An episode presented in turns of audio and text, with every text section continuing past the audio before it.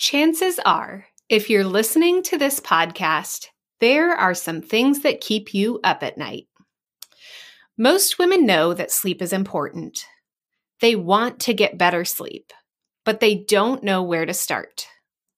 That's why I created the Sleep Reclamation Project. The Sleep Reclamation Project is a community for those seeking resources, direction, and accountability to make small, lasting changes towards better sleep and living a well-rested life.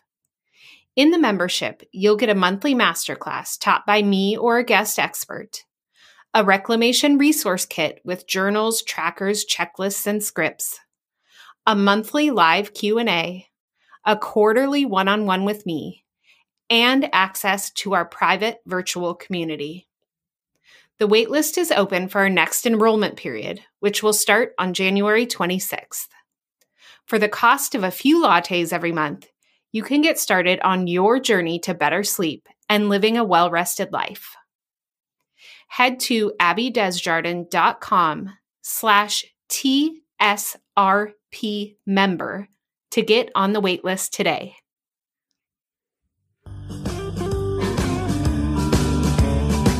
Welcome to Things That Keep Us Up at Night, the podcast. I'm your host, Abby Desjardins, entrepreneur, recovering workaholic, sleep evangelist, wife, and mother of three very expressive, courageous, and assertive girls. I'm on a mission to empower women through better sleep. If you want actionable steps to solve the problems that keep you up at night, you're in the right place. From finances to hormones, parenting to politics, relationships, and business. We'll talk about all of it. Let's get started. No, no, no, no, no. I can't sleep. I can't sleep. No, no, no. I am so excited to welcome Tonia Nolan to the show today. She believes that as millennial women, we have encountered more challenges on our paths to career and lifestyle fulfillment than most generations. We've lived through the dot-com bubble as teens, the Great Recession as young professionals and college grads, and now are riding the wave of the COVID nineteen pandemic as young professionals and families. Tonia is an internationally certified life coach, podcaster, and blogger who specializes in helping millennial women adapt to career and lifestyle changes to create more fulfilling lives, careers, and businesses. Hi, Tonia. Thanks for being here. Oh, hi, Abby. Thank you so much for the invitation. I have been looking forward to this. So we've heard a little bit about your bio, but I'm wondering if you can tell us a little bit more of the story of how you got started.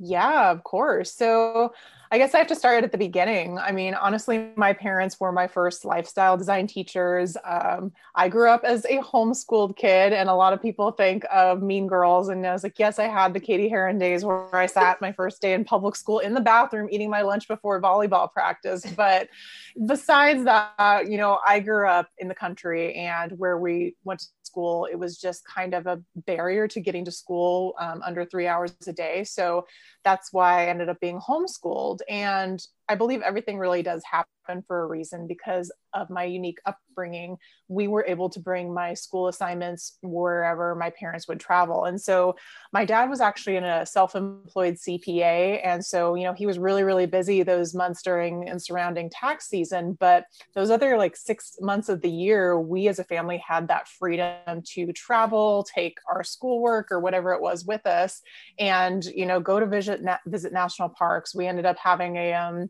you know, second vacation home in Central Oregon. And so it really instilled in me the importance of creating memories. And it just, for me, that was normal life. And so, you know, despite my untraditional upbringing, I still was raised to, you know, get good grades, go to college, get that good job, and stay there for the next forty years until you can retire and experience your, your golden years. Uh-huh. And so I was kind of like, huh, this is really different than how I was raised, but it still was the values in my family. And so I did all the things. I went to college. I went and got my graphic design degree at Cal Poly, and I had the privilege of um, graduating at, in two thousand ten at the peak of the recession. and um, yeah, it was really hard during those years to get a job versus a job in my major and build the experience, because everything I was re- applying to that were, you know, entry-level graphic design jobs required at least two years of experience. And so it just, for me, felt like there was this barrier to success in just getting my career started.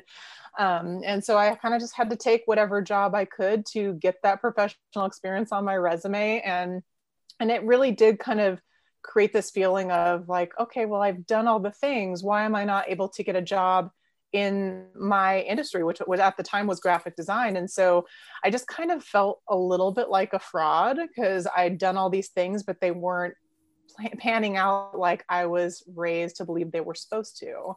Um, and so again, you know, being the newest person at my first few jobs during the recession years, I ended up being the first to get laid off all the time. And so for me, it kind of took this big emotional and confidence toll on me. And, you know, I was just trying to find literally any path to this, you know, success that I was raised to believe was out there by following all these rules. And so, you know, no matter what I did, no matter what I, what job I applied to, I always kind of felt like I was just kind of getting beaten down by other elements outside myself. And so I decided to just kind of try taking my future into my own hands. I started my first business in two thousand eleven, and it was a uh, network marketing company in the travel industry. And I was scared to death of trying to sell anything, but I was like, if I'm going to sell anything, it will be travel, because that's one thing I would talk about if I was getting paid to or not. Yeah. But it was a really, really good experience, because I am an introvert at heart. It helped me get out of my shell of, you know, talking to people, hearing the word no. Um, but what I realized most out of that experience was how much I loved the one-on-one mentorship with the people in my organization and the team that we were trying to build in that, in that organization. And so I wanted to do more of that. And in two thousand fifteen, I discovered a new career called life coaching. And I uh, got my first certification in life coaching back in two thousand fifteen, and uh, just wanted to continue mentoring and helping people really define what success meant for them, because society is so kind of streamlined to do it's this, this, and this. This is the golden formula. And I personally, from my own experience, realized that formula didn't work for me, and um, wanted to help empower others to redefine that narrative for themselves in the process. Yeah, I feel like there was that formula that worked for our parents' generation and yeah. for their parents, our grandparents' generation, where mm-hmm. you could work at a company, like you said, for forty years, yeah. get your retirement with all of your benefits and your pension. And, yeah. and that was it. My husband's dad worked at Boeing and yeah, retired when exactly. he was sixty, I think sixty-two or something. Yeah. He has a pension, you know, he never worked anywhere else. And that's just not the reality for our generation. It's not. So true. And it's hard to, and it's hard to have those talks, you know, with your parents or whoever, you know, had that experience, because it's so different. It's hard to imagine some, somebody's reality, but your own, and putting yourselves in each other's shoes is not always the easiest thing. So yeah, yeah. there's definitely a divide between, you know, that generation and our generation and what we've kind of been coming up against, I guess you could say.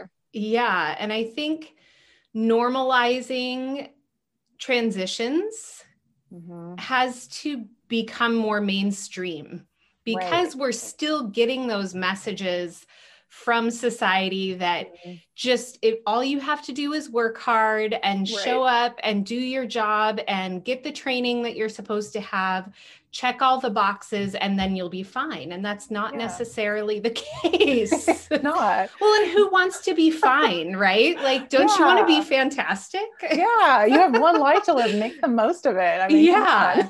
yeah. I love um, that. So when somebody comes to work with you, are there certain things that you hear from them consistently? Yeah, yeah, there's definitely some underlying themes. I think one of the big ones is people just kind of feel like they've been on this hamster wheel and they're just kind of going through the motions of their own life. Um, you know, they're not really feeling in particularly excited about their life, maybe their career, or if they have their business, it just kind of feels like they're doing all these things to check off these boxes without considering what the bigger picture, the bigger why behind what they're doing is. So that's definitely one. Um, and then another one is definitely expanding your comfort zone. Um, I feel like a lot of my clients come to me and saying like, I know what I want to do, but I'm afraid to go there and I don't know how to get there. And so they get in this kind of what I like to call a paralysis by overanalysis. They just think about these things continuously. And, um, you know, what this, I learned something recently, it was called rumination. Like you ruminate on these things and it doesn't get you any closer to what your goal is or what your vision might be, because we're so stuck in this kind of like hamster wheel in our own heads of ruminating on the fear of the unknown and the fear of putting ourselves out there. So definitely mindset and, and like self-empowerment is a big one. Uh, confidence coaching is one thing I really try to help because it plays into every aspect of our life. So those are some of the big ones. And I think that also plays into what I like to call like your inner mean girl and what stories is she or he telling you about, you know, what you should be doing too, or what you shouldn't be doing as well. Yeah. So yeah, I just try to help people just because I've experienced so many ups and downs, embrace new challenges and kind of go and release that self-doubt so you can expand. Um, but also kind of looking at these changes, whether they're planned or not planned, as like welcome, welcome challenges, because it's exciting and it's new and you have a chance to kind of reinvent yourself and start over. Yeah. When you were talking about the stories that we tell ourselves, I, I think about Brené Brown. Oh my God. I love her. Yeah. Yeah. The story I'm telling myself is, and yeah. most of the time when you step back and really put it in that frame, it's mm-hmm. not true. Oh, it's one hundred percent. Like we don't so much in our minds. And, you know, that's kind of the biggest thing is getting out of your own head. And it's hard to do that when, especially now, like you're cut off from a lot of people. You're in your own head pretty much. You most are of the time. With yourself. The good, the bad, the ugly. Like, yeah, it's just, it's there all the time. Oh gosh. So when we're talking about mindset and kind of bumping up against these beliefs or these barriers that we have, what are some of the tools that people can use to try to get past those? Yeah, no, I think the biggest thing is what I want people to walk away from when working with me is I want them to feel confident. I want them to feel inspired, supported, and then feel like they have essentially these new tools in their toolkit to move forward and always be able to tap back into it. So, um, you know, as far as like growing your self-confidence, we, I do a lot of um, just kind of reflecting back to them. Like if they say something, like I'll say, okay, here's what I hear that you're, you're saying. Is this correct? And some, some of them say like, I never knew that I was saying this. Like, I never knew it was coming across this way. And so sometimes the just minor reflecting what someone shares with me back, I want to make sure that A, I've, you know, hit the mark, that I'm understanding them correctly. And then also B, they hear how it comes across, because it's, it's hard. Like we said, you're always in your own head. And so having someone mirror that back to you can be really powerful and an aha moment for some people too. So yeah, I, that makes me think of when people say, would you say that to your best friend? Yeah. Like, no, I would never say that to, to like anyone. That's right. Horrible. But those yeah. are the thoughts that often go through your head. Oh, true. Yeah. One of my questions is like, when these things happen is I'll say just, and I just kind of let it hang there, because it can be uncomfortable when there's silence. But my favorite question to ask usually in these instances is, what would someone who loved you say about mm-hmm. that? Or what would they say? You know, because you may not love yourself, but what would someone in your life who loved you say? I love just that let one. It hang. Yeah. And sometimes there's where the tears come or the breakthroughs happen. And then it's just like, wow, I would never thought about that. So yeah, so yeah. I mean, m- my tools are usually kind of just asking these powerful introspective questions, but also when we work together, we really work to get a couple strong goals outlined, like usually two to three, because I work with people three, six months, you know, different types of coaching series. And so by having these kind of more broad vision statements, we can always align actions to them every time we meet. So it's, my thing is, you don't know until you try something. You don't know until you're in forward action. And so by having these goals that we can attach different, you know, weekly activities and actions toward, we're always staying in forward motion and not reverting back or staying stuck. Yeah.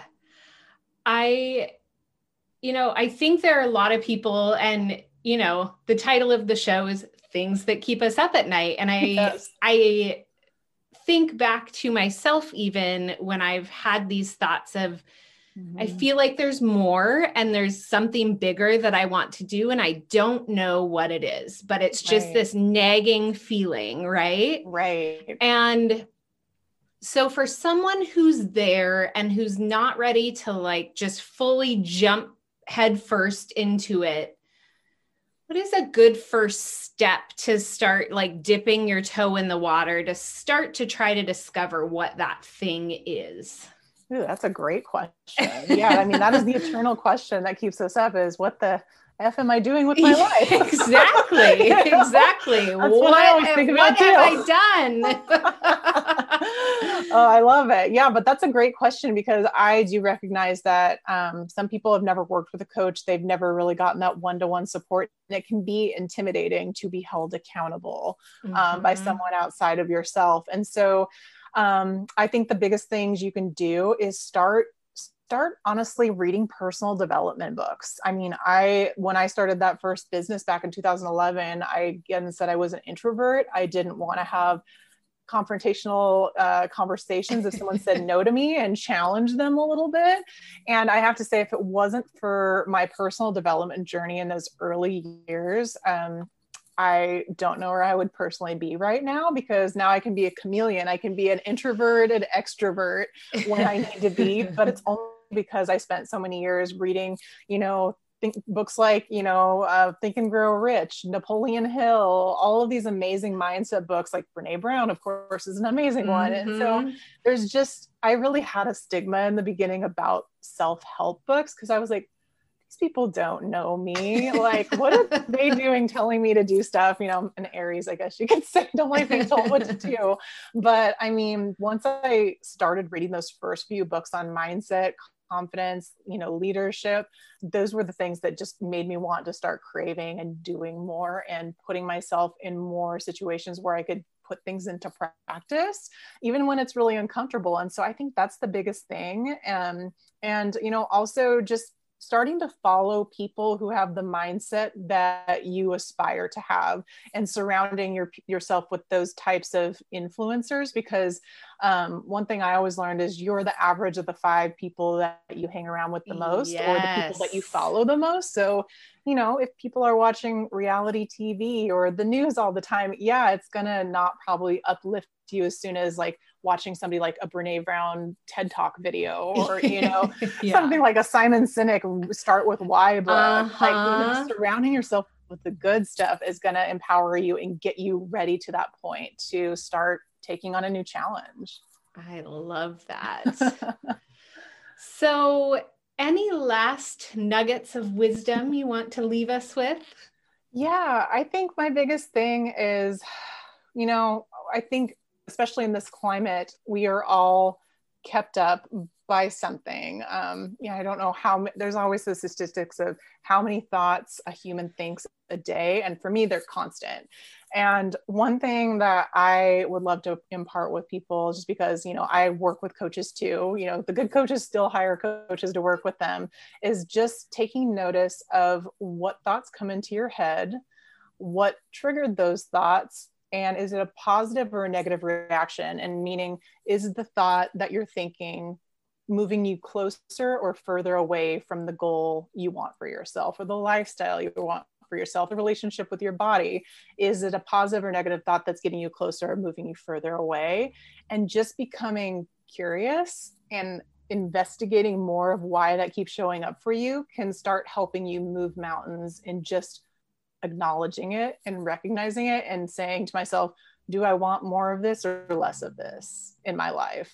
And just kind of just asking yourself those simple questions, especially since mm-hmm. we're all sitting at home. These thoughts are coming all the time, a million miles a minute, just starting to tune into your frequency and taking a second to just kind of check yourself and see what that, what is really coming up for you and how it aligns with where you're trying to go or where you're trying to veer away from. Yeah. And I think along those lines, also tuning into just what feels nourishing to you right now, because yeah. right now, right. maybe it's not about pivoting and starting a new career. Maybe right now mm. it's like, how am I going to survive until the end of the pandemic and like right. be sane on the other side of this? And so exactly. I think what you just said can apply to a lot of different aspects of life. Mm-hmm. What can I do right now to, to feel better and to yeah. take care of myself? Yeah, exactly. Because I think we all get so caught up in the ten year, the five year plan, we forget to just do these minor check-ins with ourselves, which are still going to shift it in the right direction if we're, if we're acknowledging it and aware of it as well. So maybe that might just mean like step away from your computer and put on a playlist to go walk to the park. I don't know. It could just be something simple to shift your energy towards what it is you're trying to create for yourself or would like to. Yeah. Just those little tweaks, little, yeah. little actions every day add up to big change. So, oh, exactly. Yeah. Exactly. Awesome. Well, Tonia, can you tell our listeners where to find you? Yeah, of course. So my name is Tonia. It's T O N I A. Um, and you can find me at my website, which is Tonia Noland, N O L A N D dot com. And I'm also on Instagram. That's probably where I'm most uh, active, which is Tonia Noland as well. And uh, I also have Facebook, Pinterest. Uh, I also release Um, a blog that I week I'm going back to. So uh, check out for more information on the blog, which is also linked right on my website too. Awesome. And I will put those in the show notes as well. Awesome. Awesome. Well, thank you so much for your time today. And thank I will talk you. to you later. Sounds good. Thank you so much, Abby. Bye. Bye.